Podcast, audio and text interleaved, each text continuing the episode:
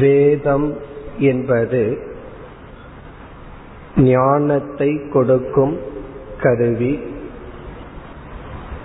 இந்த உலகத்தை நாம் எப்படி பயன்படுத்தினால் முழுமையான நிறைவான இறுதியான லட்சியத்தை அடைவோமோ அந்த லட்சியத்தை காட்டிக் கொடுத்து அதற்குரிய பாதையை காட்டிக் கொடுக்கும் ஓர் அறிவு நூல் வேதம்.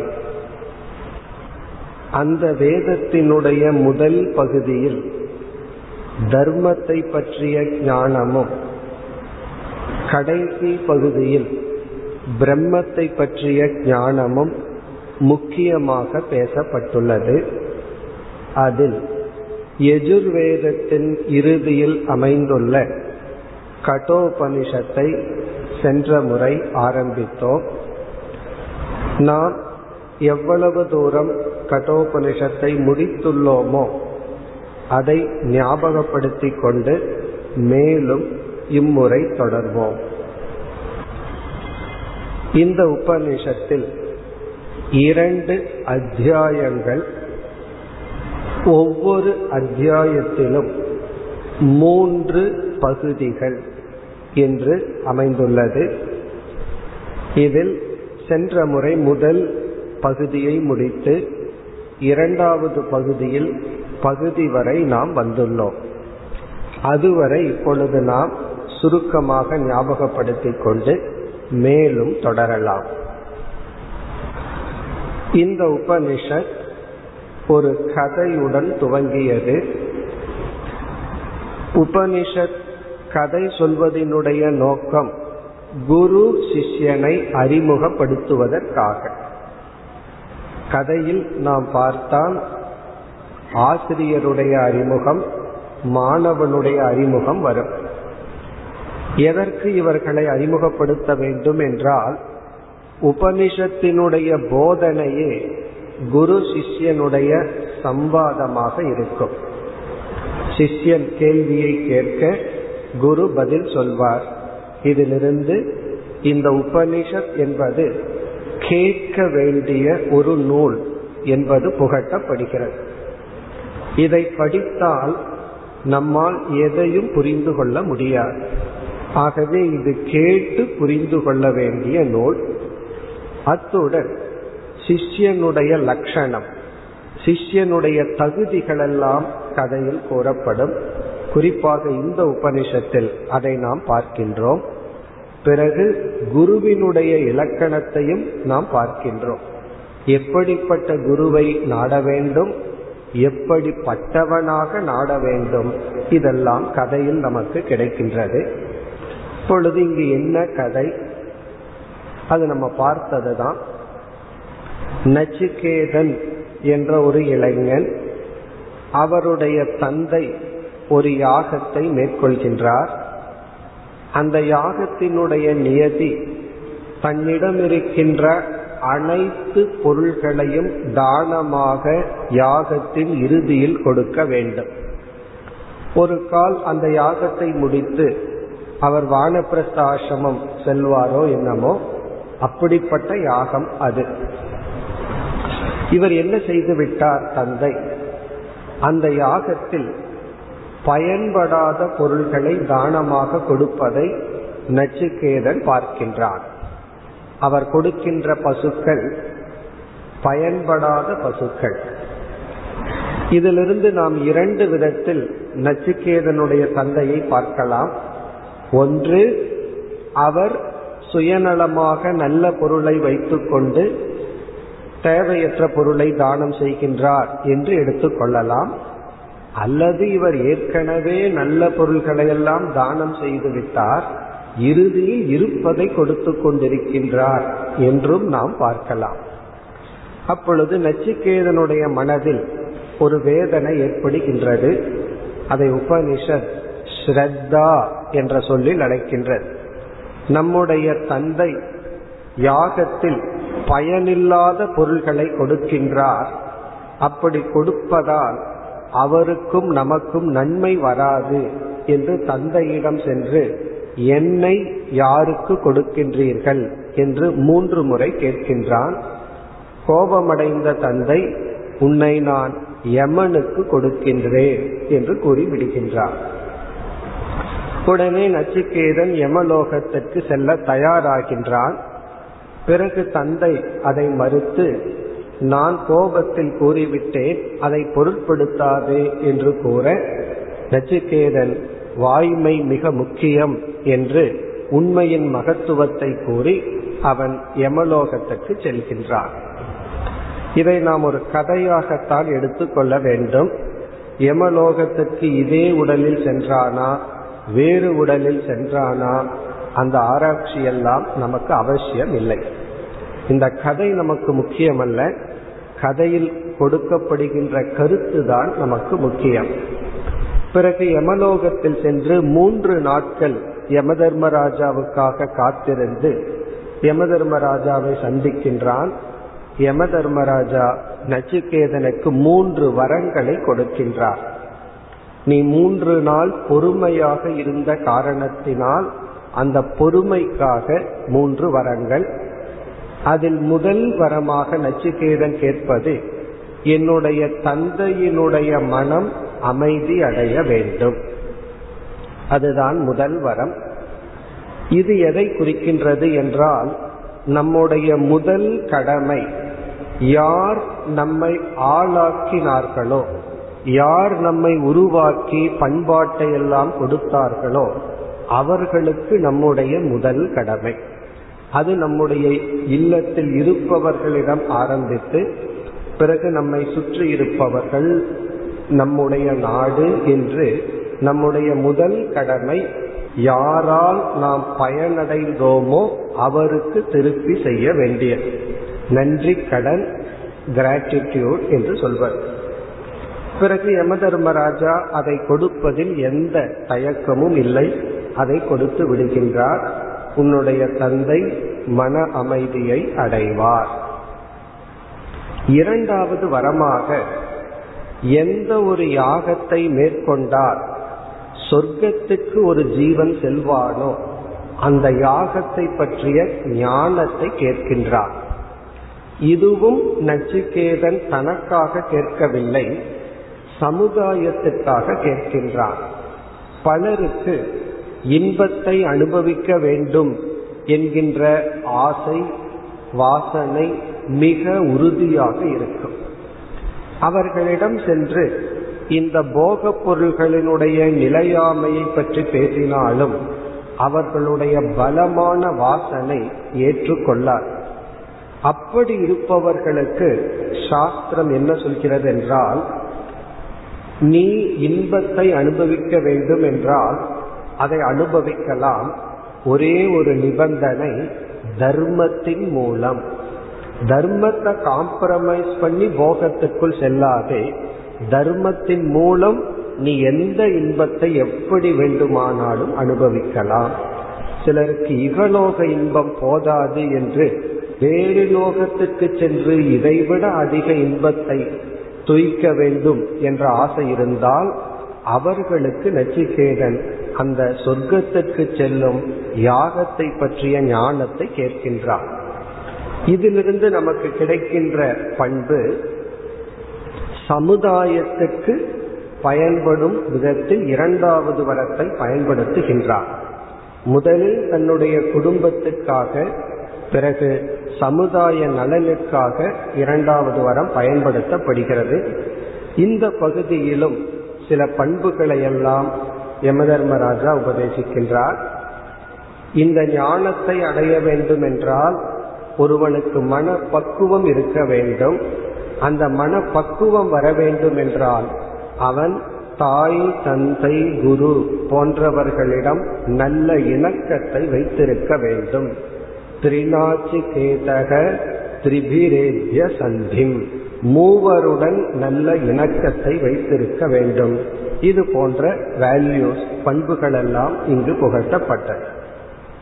பிறகு மூன்றாவது வரமாக நச்சிகேதன் கேட்டது, ஏயம் பிரேதே விசிகித்சா மனுஷ்யே. முதல் பகுதியில் இருபதாவது மந்திரம் இப்படி ஒரு சந்தேகம் இருந்து கொண்டிருக்கின்றது. ஒரு மனிதன் இறந்ததற்கு பிறகு அவன் மீண்டும் தொடர்கின்றான். இந்த ஸ்தூல உடலின் மரணம் ஒரு மனிதனுடைய முடிவல்ல, அதற்கு பிறகும் அவன் இருக்கின்றான் என்றும் சிலர் இல்லை என்றும் நினைக்கின்றார்கள். இந்த உண்மையை நான் தெரிந்து கொள்ள விரும்புகின்றேன். இதனுடைய சாரம், இந்த உடலுக்கு அப்பாற்பட்டு ஆத்மா என்ற ஒன்று இருக்கிறதா, அல்லது இந்த உடல்தான் முழுமையா உண்மையா? உடலுக்கு வேறாக ஆத்மா என்று ஒன்று இருந்தால் அதனுடைய தன்மை என்ன? முதல் ஆத்மா இருக்கா, இருந்தா ஆத்மனக லட்சணம் கிம், அந்த ஆத்மாவினுடைய இலக்கணம் என்ன? இதுதான் நச்சிகேதனுடைய மூன்றாவது வரமாக கேட்பது. இதில் பார்த்தால் முதல் வரம் தந்தையினுடைய மன நிறைவுக்காக, இரண்டாவது வரம் சமுதாய நலனுக்காக, மூன்றாவது வரம் தன்னுடைய ஆத்ம ஞானத்துக்காக கேட்கின்றார். யமதர்மராஜாவும் கொடுப்பார் என்று நாம் எதிர்பார்ப்போம்.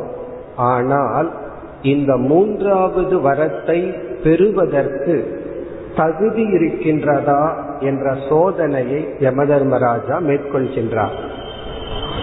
அதாவது யமதர்மராஜாவினுடைய கடமை கேட்டதை கொடுக்க வேண்டும்.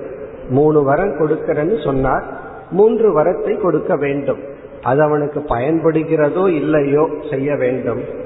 ஆனால் யமதர்மராஜா சாத்விகமான தானத்தை செய்ய விரும்புகின்றார். சாத்விகமான தானம் என்பது எதை ஒன்றை நாம் கொடுத்தால் அது அவர்களுக்கு பயன்படுமோ அதை நாம் கொடுக்க வேண்டும். பயனில்லாத ஒன்றை அவர்களுக்கு கொடுப்பது சாத்விகமான தானம் அல்ல. இவர் வந்து நான் இந்த வரத்தை கொடுத்தால் அது அவனுக்கு பயன்படுமா என்று ஆராய்ந்து கொடுக்க விரும்புகின்றார். ஆகவே சோதனை வைக்கின்றார். நச்சிகேதனுக்கு மூன்றாவது வரத்தை பெற, ஆத்ம ஞானத்தை அடைய தகுதி இருக்கின்றதா என்று பார்க்கின்றார். என்ன சோதனை வைக்கின்றார்? அவர் வைக்கின்ற முதல் சோதனை, இந்த ஞானத்தில் உண்மையான விருப்பம் அவனுக்கு இருக்கின்றதா, அல்லது வெறும் குதூகலத்தினால் கேஷுவலி அப்படின்னு சொல்லுவோம், சாதாரணமாக அவன் கேட்கின்றானா, அல்லது உண்மையிலேயே இவனுக்குள் விருப்பம் இருக்கின்றதா? இதைத்தான் முமுக்ஷுத்துவம் என்று நாம் அழைக்கின்றோம். இவனுக்கு ஆர்வம் இருக்கின்றதா? காரணம், வாழ்க்கையில நாம் எதை அடைய வேண்டும் என்றாலும் அதற்கு முக்கிய தகுதி மனதில் உள்ள ஆர்வம் அல்லது விருப்பு. தவறான ஒன்றை அடைகிறதுக்கும் அதுதான் காரணம். நல்ல ஒன்றை அடைய வேண்டும் என்றாலும் விருப்பம் தான் முக்கிய காரணம், இச்சைதான். அதாவது விருப்பம்னு ஒன்று இருந்தா ஒரு பொருளில் நம்மை எரியாமல் அந்த விருப்பம் நம்மை செயல்படுத்தும். காம கர்ம ஹேதுகு, காமம் என்றால் ஆசை, கர்மம் என்றால் சாதனை அல்லது செயல், ஹேதுகுன காரணம். ஆசைதான் செயலுக்கு காரணம்.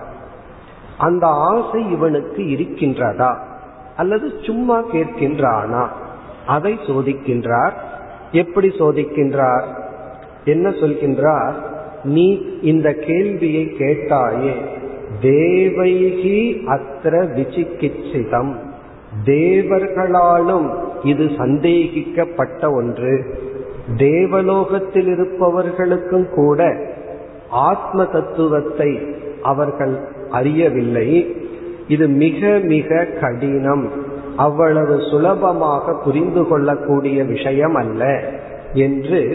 அது மட்டுமல்லாமல், நான் என்னதான் உனக்கு உபதேசம் செய்தாலும் உனக்கு அது சந்தேகத்துடன் தான் இருந்து கொண்டு இருக்கும். ஒன்று, இதை புரிஞ்சுக்கிறது கஷ்டம். தேவர்களுக்கு மனிதர்களை விட சக்தி அதிகம், அவர்களாலும் புரிந்து கொள்ளப்படவில்லை. அப்படியே நான் உனக்கு உபதேசித்தாலும் உன்னால் புரிந்து கொள்ள முடியும் அப்படிங்கிற கேரண்டியை என்னால கொடுக்க முடியாது. அதனால நீ இந்த வரத்தை விட்டு விடுவாயாக, வேற ஏதாவது கேள் என்று சொல்கின்றார். அதாவது இது கடினம், அப்படியே உனக்கு உபதேசித்தாலும் நீ புரிந்து கொள்வாயா என்பதும் சந்தேகம், ஆகவே விட்டு விடு. இனி இந்த முமுட்சுத்துவ பரீட்சையில் நச்சிகேதன் வெற்றி அடைகின்றான். அவன் என்ன பதில் சொல்கின்றான்? யமதர்மராஜா என்ன காரணத்தை சொல்லி நீ கேட்க வேண்டாம் என்று சொன்னாரோ அதே காரணத்தை சொல்லி ஆகவே எனக்கு வேண்டும் என்று கேட்கின்றார். யமதர்மராஜா சொன்ன காரணம் இது கடினம், விட்டு விடு. நச்சிகேதன் சொல்வது இது கடினம், ஆகவே எனக்கு வேண்டும். நீங்க சொல்ற அதே காரணம்தான் என்னுடைய ஆர்வத்தை மீண்டும் தூண்டுகின்றது. பிறகு நச்சிகேதன் சொல்லுவான், நீங்க இதை எளிமையா கொடுத்திருந்தால் நானும் ரொம்ப கேஷுவலா எடுத்திருப்பேன். இதற்கு இவ்வளவு பரீட்சை வைக்கும் பொழுது இப்பொழுது எனக்கு இந்த ஞானத்தில் மீண்டும் ஸ்ரத்தை அதிகரித்து விட்டது என்று அவன் கூறுகின்றான். இவ்விதம் தனக்கு உண்மை ஆர்வம் இருக்கின்றதா, அதற்காக இவனால் தியாகம் செய்ய முடிகின்றதா என்பதை பரீட்சை செய்யும் பொழுது அதில் நச்சிகேதன் வெற்றியை அடைகின்றான். இது ஒரு பரீட்சை. பிறகு இரண்டாவது பரீட்சை, இவனுக்கு வைராக்கியம் இருக்கின்றதா என்பது இரண்டாவது பரீட்சை. அதை எப்படி கூறுகின்றார்? நீ உனக்கு ஆர்வம் இருக்கட்டும், ஆனால் இந்த வரத்துக்கு பதிலாக நான் வேறு வரங்கள் கொடுக்கின்றேன். அது ஒரு லிஸ்டே சொல்றார். என்ன சொல்கின்றார்? இகலோகத்துல உனக்கு எவ்வளவு பொருள் வேண்டுமோ அனைத்தையும் நான் தருகின்றேன்.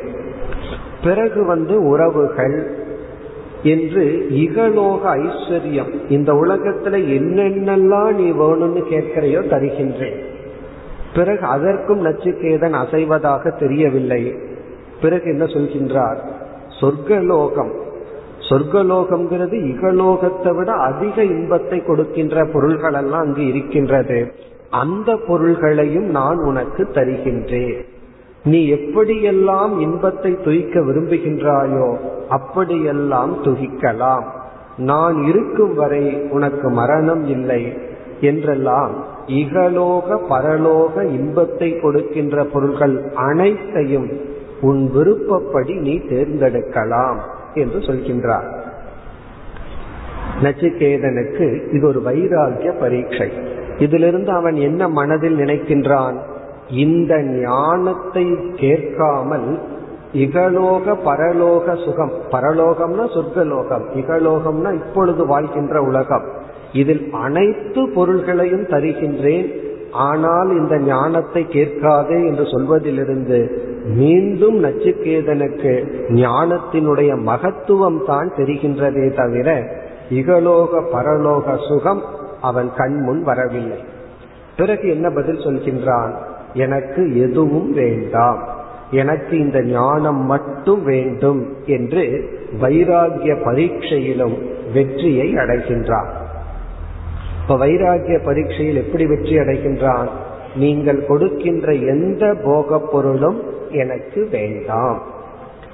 ஒரு கால் நச்சிகேதன் நீங்கள் கொடுப்பதாக கூறிய இசை கருவிகள், தேவலோக பெண்கள் எதுவுமே எனக்கு வேண்டாம் என்று சொன்னால், இவன் சிறு பையன் இந்த பொருள்களினால் கிடைக்கின்ற இன்பத்தை அறியாத காரணத்தினால் கூறுகின்றான் என்று யமதர்மராஜா நினைக்க கூடும். ஆகவே நச்சிகேதன் என்ன சொல்கின்றான்? எனக்கு ஏன் இவை வேண்டாம் என்றும் அவன் கூறுகின்றான். ஒன்று வேண்டான்னு நான் சொல்வதற்கு என்ன காரணம்?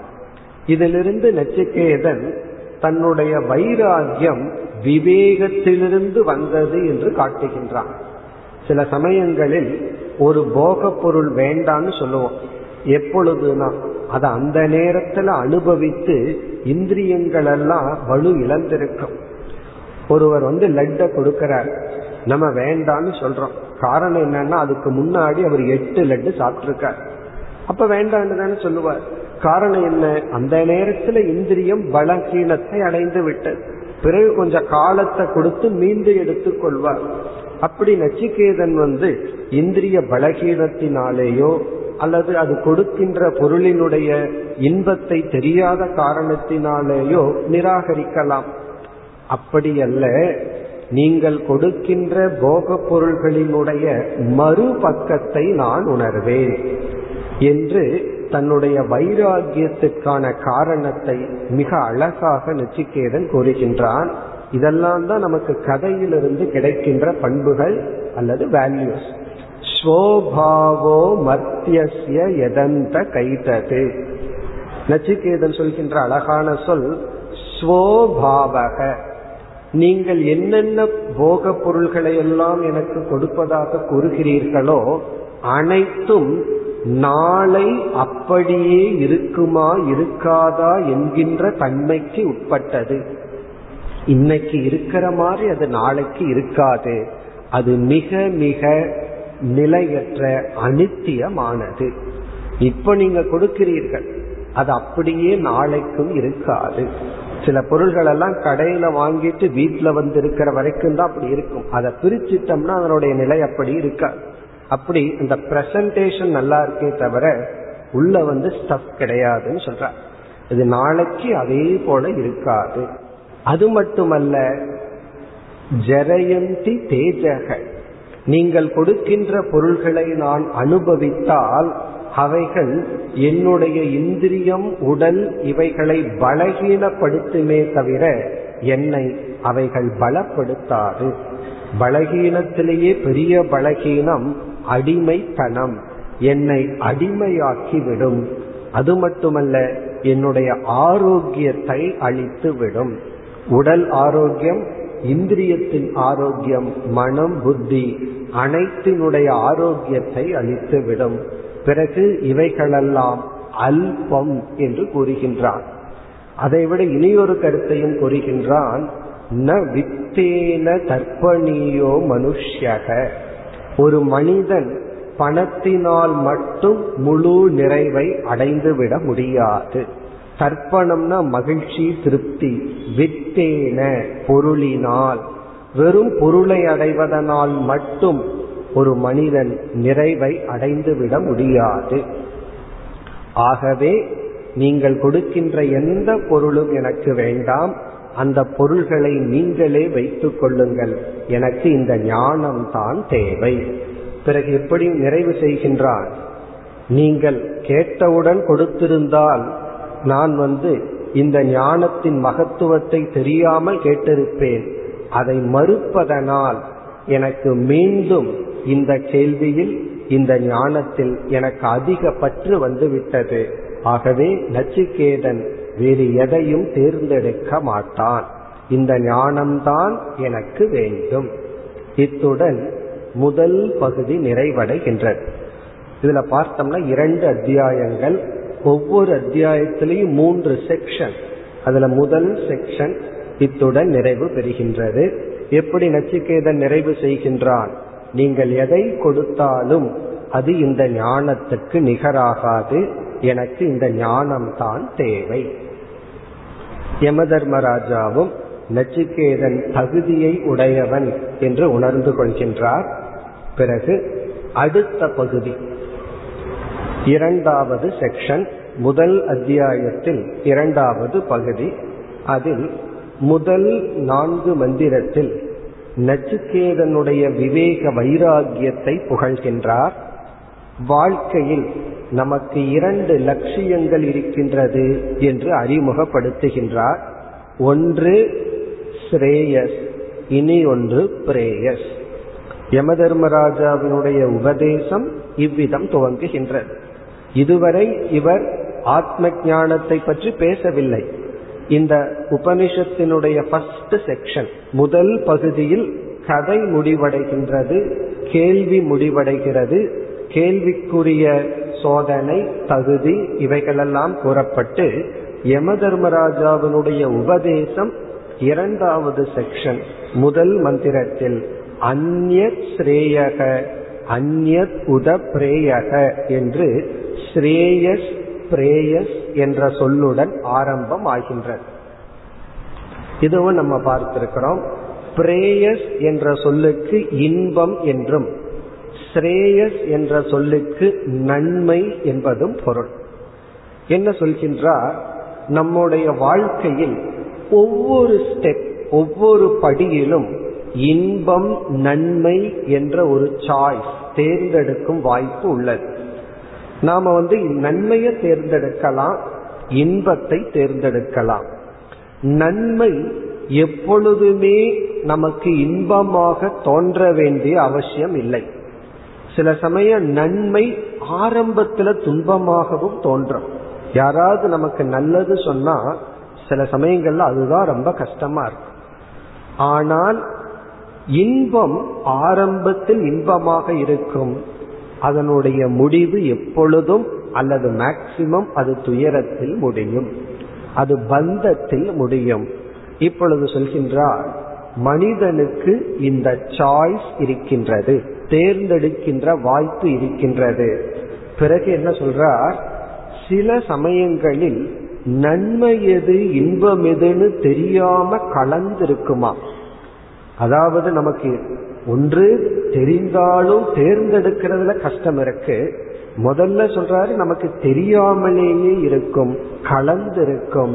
விவேகியானவன் முதலில் பிரித்து பார்க்க வேண்டும், இது நன்மை இது இன்பம். பலருடைய வாழ்க்கையில அவர்கள் வியாபாரம் ஆரம்பிக்கின்றார்கள், பார்ட்னர்ஷிப்லயோ அல்லது ஏதாவதுல தோல்விக்கு காரணம் சிலர் நம்மிடம் பேசுகின்ற பேச்சில நமக்கு இன்பத்தை சொல்லித்தான் நம்மை ஏமாற்றி விடுகிறார்கள். அதுல நமக்கு நன்மையை சொல்பவர்களிடம் நம்மளே கோவப்பட்டு தள்ளி வச்சிடறோம். காரணம் என்ன, அது நமக்கு கஷ்டத்தை கொடுக்குது. நம்ம கேட்டா இன்பப்படுற மாதிரி பேசினால் நாம் மயங்கி விடுகின்றோம், தோல்வியை அடைகின்றோம். அதனாலதான் யாராவது உடைய பேச்சு நமக்கு இன்பத்தை கொடுக்கற மாதிரி இருந்தா கவனமா இருக்கணும், துன்பத்தை கொடுக்கற மாதிரி இருந்தா கேர்லெஸ்ஸா இருந்தாலும் தவறு கிடையாது. காரணம் என்ன, இன்பம் நம்மை மயக்குவது, நன்மை நமக்கு நல்லதை கொடுப்பது. இப்படி அவர் ஆரம்பித்து இந்த இரண்டும் வேறு வேறு லட்சியம் என்றால் அதற்கான பாதையும் வேறு வேறு. ஸ்ரேயோ மார்க்கம், ஸ்ரேயசுக்கான பாதை வேறு, பிரேயசுக்கான பாதை வேறு என்று அந்த பாதையையும் காட்டி கொடுத்து பிறகு நச்சிகேதனை புகழ்கின்றார். நீ பிரேயஸை விட்டு ஸ்ரேயஸை தேர்ந்தெடுத்துள்ளாய், இன்பத்தை துறந்து நன்மையை தேர்ந்தெடுத்துள்ளாய். நன்மையும் இன்பத்துல தான் முடியும், அதனுடைய இன்பத்தை தான் சாஸ்திரம் பேரின்பம் என்றெல்லாம் அழைக்கின்ற. பேரின்பம் துயரம் கலக்காத இன்பம் என்றெல்லாம் அந்த ஸ்ரேயஸை அழைக்கின்றது.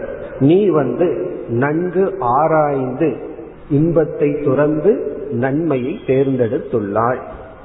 ஒருவன் சொல்லலாம், நான் இரண்டையும் சேர்ந்து ஏன் தேர்ந்தெடுக்க கூடாது, நான் நன்மையையும் தேர்ந்தெடுக்கிறேன் இன்பத்தையும் தேர்ந்தெடுக்கின்றேன்னா, இங்க யம தர்மராஜா சொல்றார், தூரமேதே விபரீதே, இரண்டினுடைய பாதை சேர்ந்து செல்வதல்ல, ஒன்றுக்கொன்று எதிரானது. நீ ஒரு பாதையில செல்வது என்பது இனியொரு பாதையிலிருந்து விலகுவது. அதனால இரண்டையும் சேர்ந்து தேர்ந்தெடுக்க முடியாது, ஏதோ ஒன்றைத்தான் தேர்ந்தெடுக்க முடியும். நீ ஸ்ரேயஸை தேர்ந்தெடுத்துள்ளாய் என்று நம்முடைய லட்சியம் அதற்கான பாதையை பற்றி அறிமுகப்படுத்தி பிறகு அடுத்த இரண்டு மந்திரத்தில் இவர் என்ன செய்கின்றார், யாரெல்லாம் ஸ்ரேயஸை விட்டு பிரேயஸ் வெறும் இன்பத்தை தேர்ந்தெடுத்துள்ளார்களோ அவர்கள் வாழ்க்கையில் லட்சியத்தை இழந்தவர்கள், அறியாமையில் இருப்பவர்கள் என்று ஐந்து ஆறு இந்த இரண்டு மந்திரத்தில் அவர்களை நிந்தனை செய்கின்றார். அவித்யாயாம் அந்தரே வர்த்தமானாக, அவர்கள் அறியாமை என்ற இருளுக்குள் இருக்கின்றார்கள்.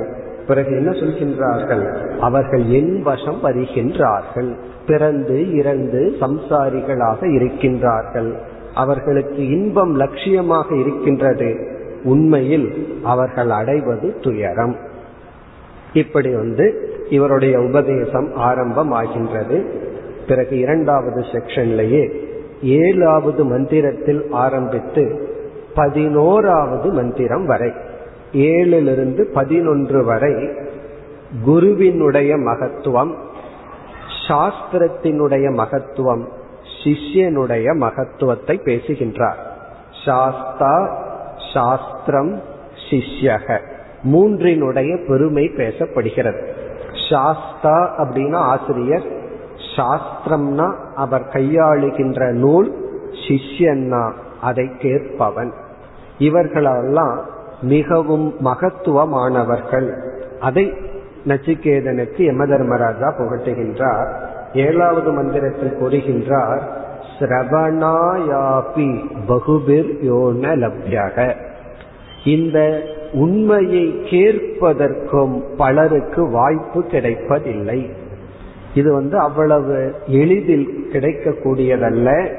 ஸ்ரவணாயாபி, பிறகு என்ன சொல்கின்றார், சுருண்வந்தக அபி, கேட்பதே துர்லபம், கேட்டும் புரிந்து கொள்வது அதைவிட துர்லபம்.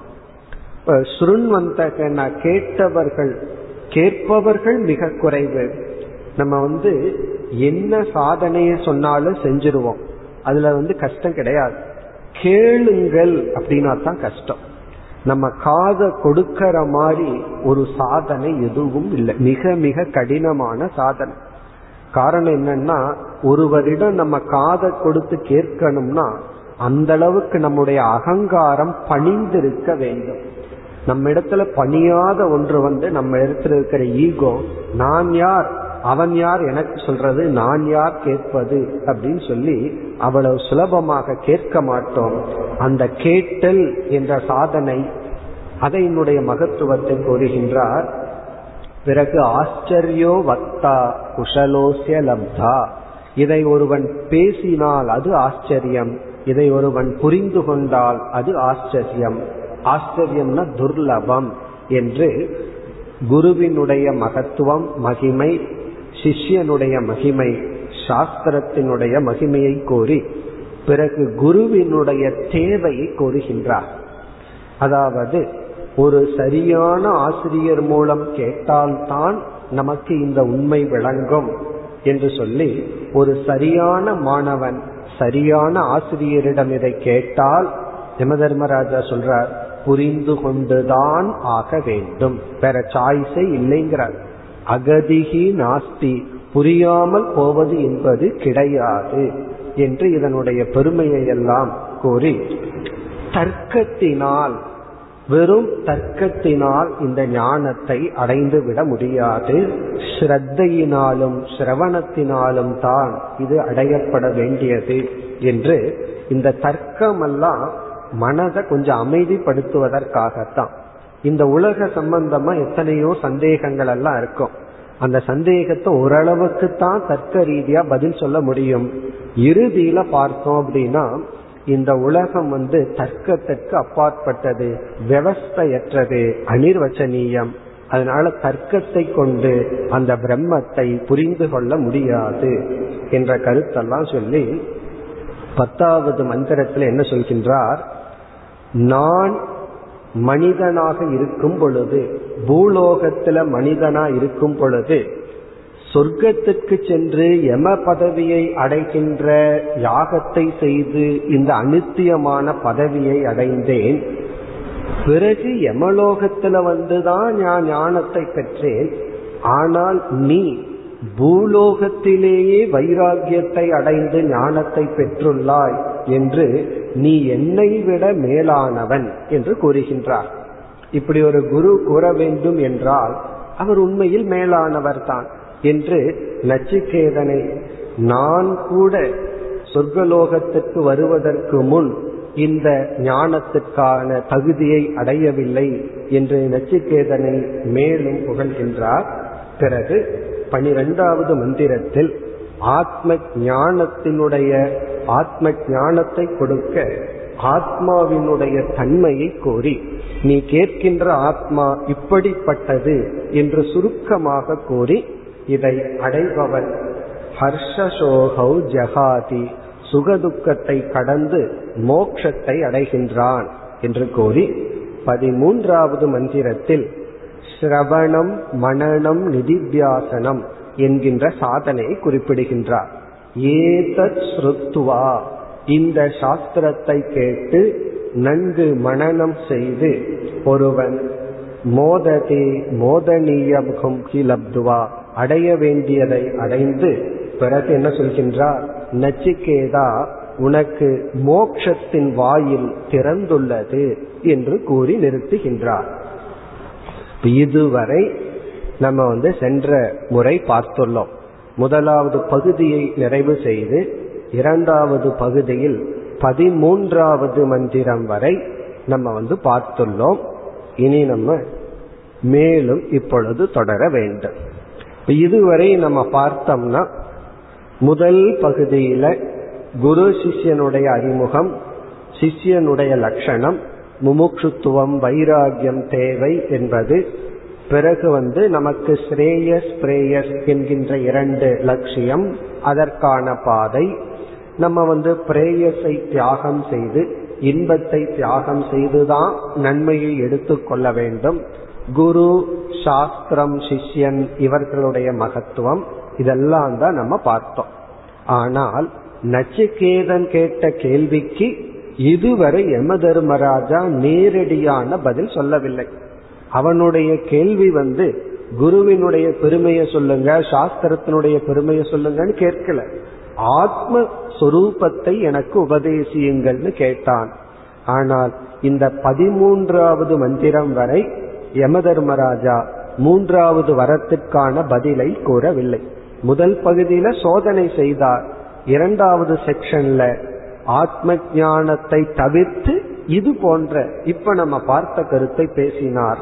ஆகவே பதினான்காவது மந்திரம் இன்று முதல் நாம் பார்க்க வேண்டியது.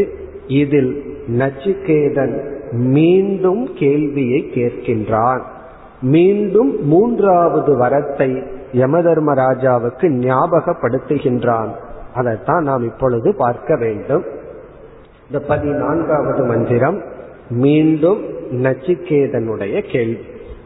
முதல்ல அவனுடைய கேள்வி வந்து ஒரு வேகா இருக்கிற மாதிரி இருந்தது.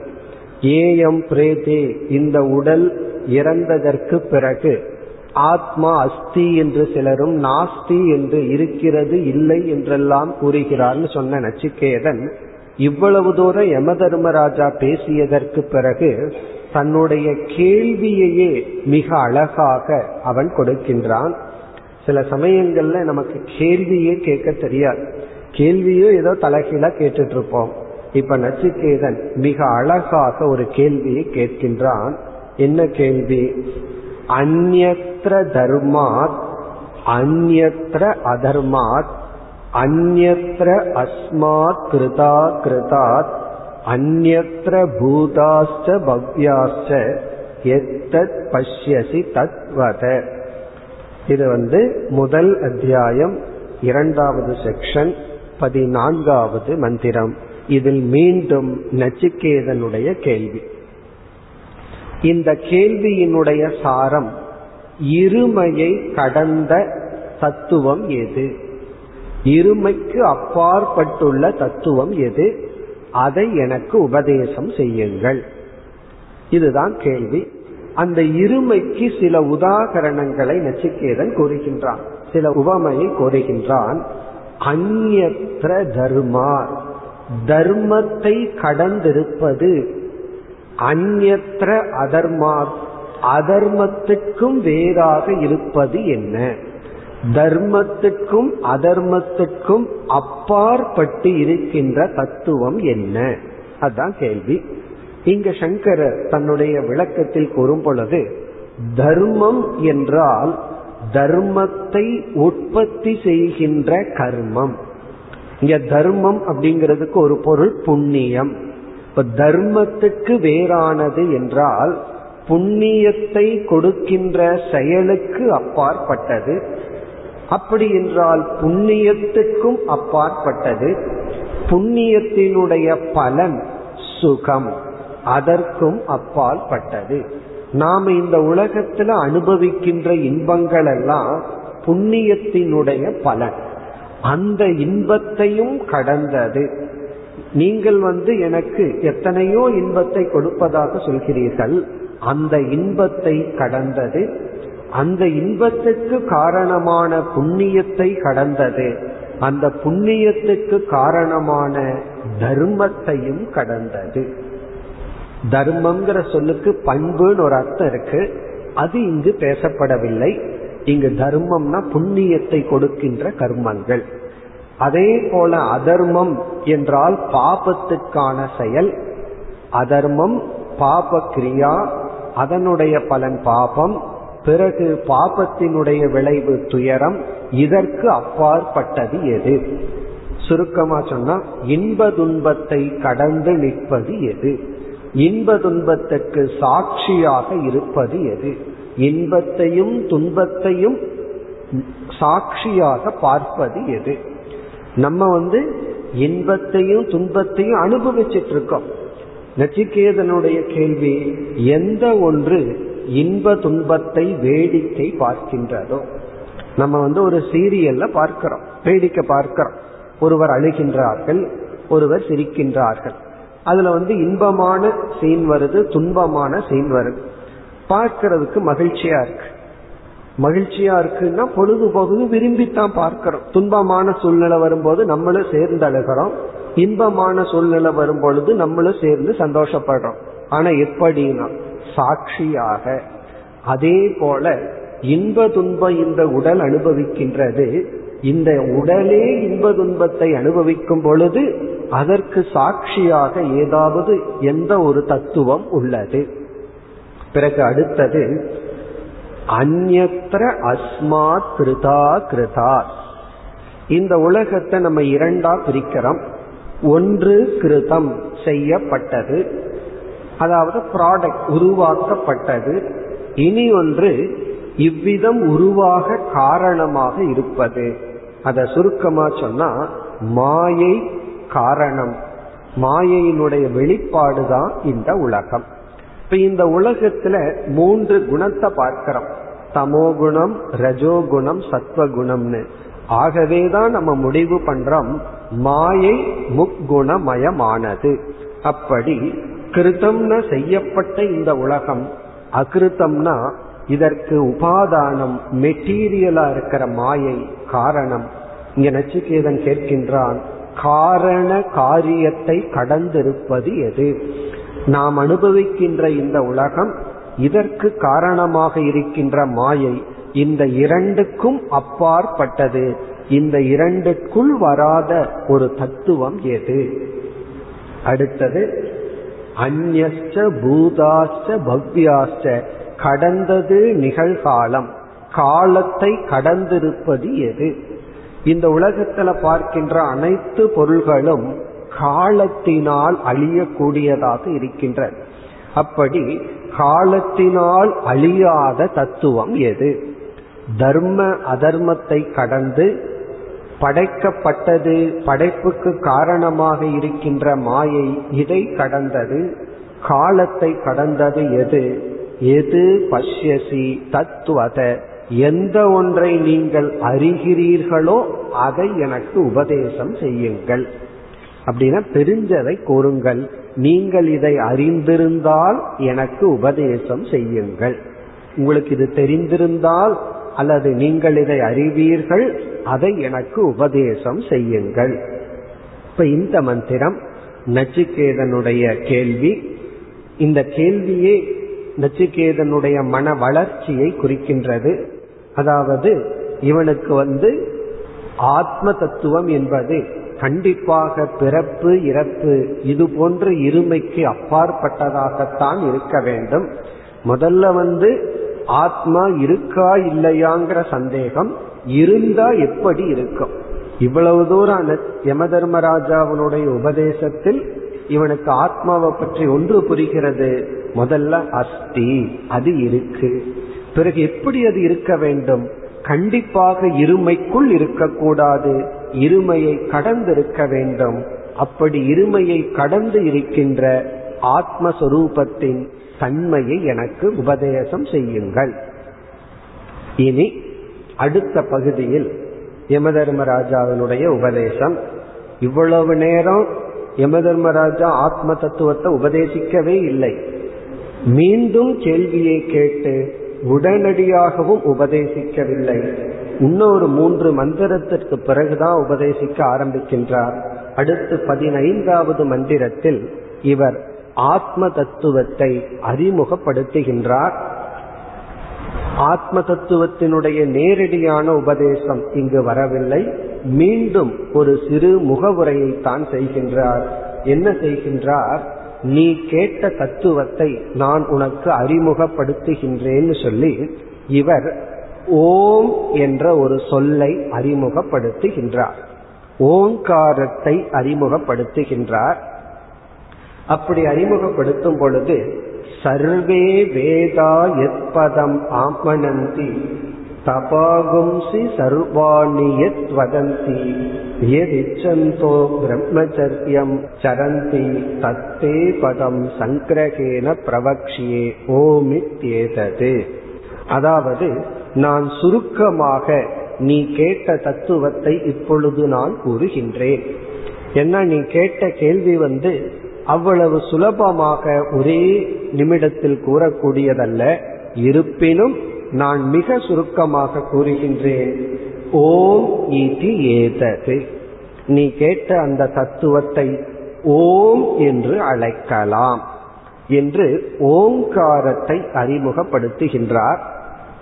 அது மட்டுமல்ல, மீண்டும் இந்த மந்திரத்தில் ஆத்மாவினுடைய அல்லது ஆத்ம ஞானத்தினுடைய மகத்துவத்தை கூறுகின்றார்.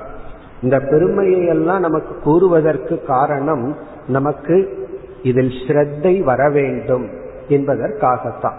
ஸ்ரத்தை மிக மிக முக்கியமான ஒரு உணர்வு. ஸ்ரத்தை இருந்தால்தான் நமக்கு ஞானம் கிடைக்கும். சாஸ்திரம்ங்கிறது அறிவை கொடுக்கும் கருவியாக இருந்தாலும் அது அறிவை கொடுக்கும் கருவியா இல்லையான்னு நிச்சயம் பண்றதே நம்ம தான். வேதத்தை வேதம் ஆக்கிறதே நம்ம தான். காரணம் என்ன? ஸ்ரத்தையுடன் கேட்டால் நமக்கு ஞானம் வரும். ஸ்ரத்தை இல்லாமல் கேட்டால் எவ்வளவு கேட்டாலும் நமக்கு அதனால் பயன் இல்லை. அதை யம தர்மராஜர் சொல்ல போகின்றார். என்ன சொல்றார்? சர்வே வேதா எப்பதமாமனந்தி, நீ எந்த ஒரு தத்துவத்தை கேட்டாயோ அதை விளக்குவதற்குத்தான் முழு வேதமே உருவாக்கப்பட்டுள்ளது. சர்வே வேதா, இந்த இடத்துல கர்மகாண்டம் ஞானகாண்டம்ங்கிறதெல்லாம் இல்லை.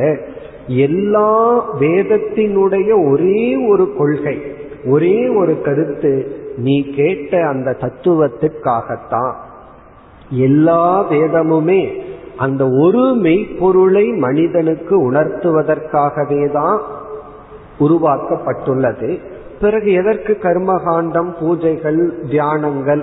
அப்படின்னா அந்த ஒரு பொருளை உணர்வதற்கு தகுதிப்படுத்துவதற்காகத்தான் அவைகள் எல்லாம். அவைகள் அவைகளுக்கான லட்சியம் அல்ல. இப்போ ஒரு டேப்லெட் இருக்கு, அது ரொம்ப கசப்பா இருந்தா அதற்கு மேல இனிப்ப தடவி இருப்பார்கள், சுகர் கோட்டன்னு சொல்வார்கள். அந்த இடத்துல பேஷண்ட்டுக்கு இனிப்ப கொடுக்கறதுல தாற்பயம் கிடையாது. பிறகு அதற்குள் இருக்கிற மருந்து போகணும். அது எப்படி போகும்னா உள்ள போற வரை மிக கஷ்டமா இருக்குங்கிறதுக்காக ஒரு இனிப்பு தடவப்பட்டுள்ளது. அது போலதான் அந்த சுகர் கோட்டம் கர்மகாண்டம். இவனை எப்படியாவது உள்ள இழுக்கணும், அதற்காகத்தான் எத்தனையோ வேதமெல்லாம் பேசியுள்ளது. ஆனா வேதத்தினுடைய குறிக்கோள் என்ன? மெய்பொருளை பற்றிய உண்மையை பற்றிய அறிவை கொடுப்பது. பிறகு தபாகும்சி சர்வாணி யத் வதந்தி, நாம எவ்வளவோ தவம் செய்கின்றோம், அந்த தவத்தினுடைய குறிக்கோள் என்ன என்றால் உண்மையை உணர்தல். இந்த உண்மையை தெரிஞ்சுக்கிறதுக்குத்தான் அனைத்து தவங்களும் பேசப்பட்டுள்ளது. தவத்தினுடைய சைடு எஃபெக்டா சில சக்திகள் வரலாம், மனது அமைதிப்படலாம், இதெல்லாமே அவாந்தர பலன்னு சொல்லுவோம். அவாந்தர பலன்னு சொன்னா எண்ணெய் எடுக்கிறதுக்கு நம்ம தேங்காயை அரைக்கிறோம், அதனோட எண்ணெயை மட்டும் நம்ம எடுக்கிறது இல்ல, அது அவாந்தரமா அந்த புண்ணாக்குன்னு சொல்றது வருது. அதற்காக நம்ம தேங்காயை அரைப்பதில்லை, அதனுடைய முக்கிய பலன் ஆயில், அவாந்தர பலன். அதையும் நம்ம தூக்கி எறியறதில்லை, அதையும் நம்ம பயன்படுத்துறோம். அது போலதான் தவத்துக்கு எத்தனையோ பலன், எல்லாத்துக்கும் முக்கிய பலன் மெய்ப்பொருளை பற்றிய ஞானம். பிறகு எது இச்சந்தோ பிரம்மச்சரியம் சரந்தி, எத்தனையோ தவங்கள் பல சாதகர்கள் எந்த ஒரு லட்சியத்திற்காக செய்கின்றார்களோ, நம்முடைய அனைத்து தியாகமும் எதற்காக செய்கின்றோமோ, அந்த பதத்தை நான் சுருக்கமாக கூறுகின்றேன், அது ஓம் என்று அறிமுகப்படுத்துகின்றார். பிறகு அடுத்த இரண்டு மந்திரத்தில் பதினாறு பதினேழு இந்த இரண்டு மந்திரத்தின் சாராம்சத்தை பார்ப்போம். இந்த இரண்டு மந்திரத்தில் அந்த ஓம் என்ற சொல்லை விளக்குகின்றார். நீ கேட்ட கேள்விக்கு பதில் சுருக்கமாக கூறினால் ஓம் அப்படின்னு சொன்னார், ஓங்காரம். அந்த ஓங்காரத்தை இரண்டு மந்திரத்தில் விளக்குகின்றார். என்ன கூறுகின்றார் என்றால், நம்ம ரெண்டு மந்திரத்தினுடைய சாராம்சத்தை பார்ப்போம். அதாவது ஓம் என்ற சொல் இறைவனை இறைவனுக்கான பெயர். பிரணவம் அப்படின்னு இனியொரு சொல்லல சொல்றோம். பிரணவம் அப்படின்னா பெயர் அர்த்தம், நல்ல பொருத்தமான பெயர் அர்த்தம். பிரணவம்ங்கிற சொல்லுக்கு பொருத்தமான பெயர் யாருக்கு? இறைவனுக்குரிய பெயர். நமக்கெல்லாம் பேர் வச்சுக்கிறோம், ஒவ்வொரு ஆப்ஜெக்டுக்கும் நாமம் இருக்கு, பெயர் இருக்கு. அதை புரிஞ்சுக்கிறதுக்காக இப்ப இறைவனுக்கு என்ன பேர் அப்படின்னா ஓம் அப்படிங்கிறது இறைவனுக்குரிய பெயர். இந்த இறைவனை வந்து நம்ம இரண்டா பிரிக்கிறோம். அதாவது அந்த பகவானையே அல்லது மெய்ப்பொருளையே இரண்டா பிரிக்கிறோம். ஒன்று வந்து மாயா என்ற சக்தி, ஒரு சக்தி இருக்கு மாயா அப்படின்னு. அந்த மாயையுடன் அந்த மெய்ப்பொருளை சேர்த்து அந்த மெய்ப்பொருளை பார்க்கிறது. அந்த மெய்ப்பொருளை நம்ம இப்ப பிரம்மன் அழைப்போம். ஏதோ ஒரு அழியாத பொருள்.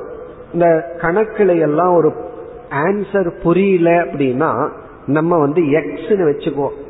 பிறகு நம்ம சால்வ் பண்ணி கடைசியில எக்ஸ் ஈக்குவல் டு ஆன்சரை சொல்லுவோம். அதே போல அந்த எக்ஸ்னு சாஸ்திரம் நமக்கு அறிமுகப்படுத்துறது தான் பிரம்மன்.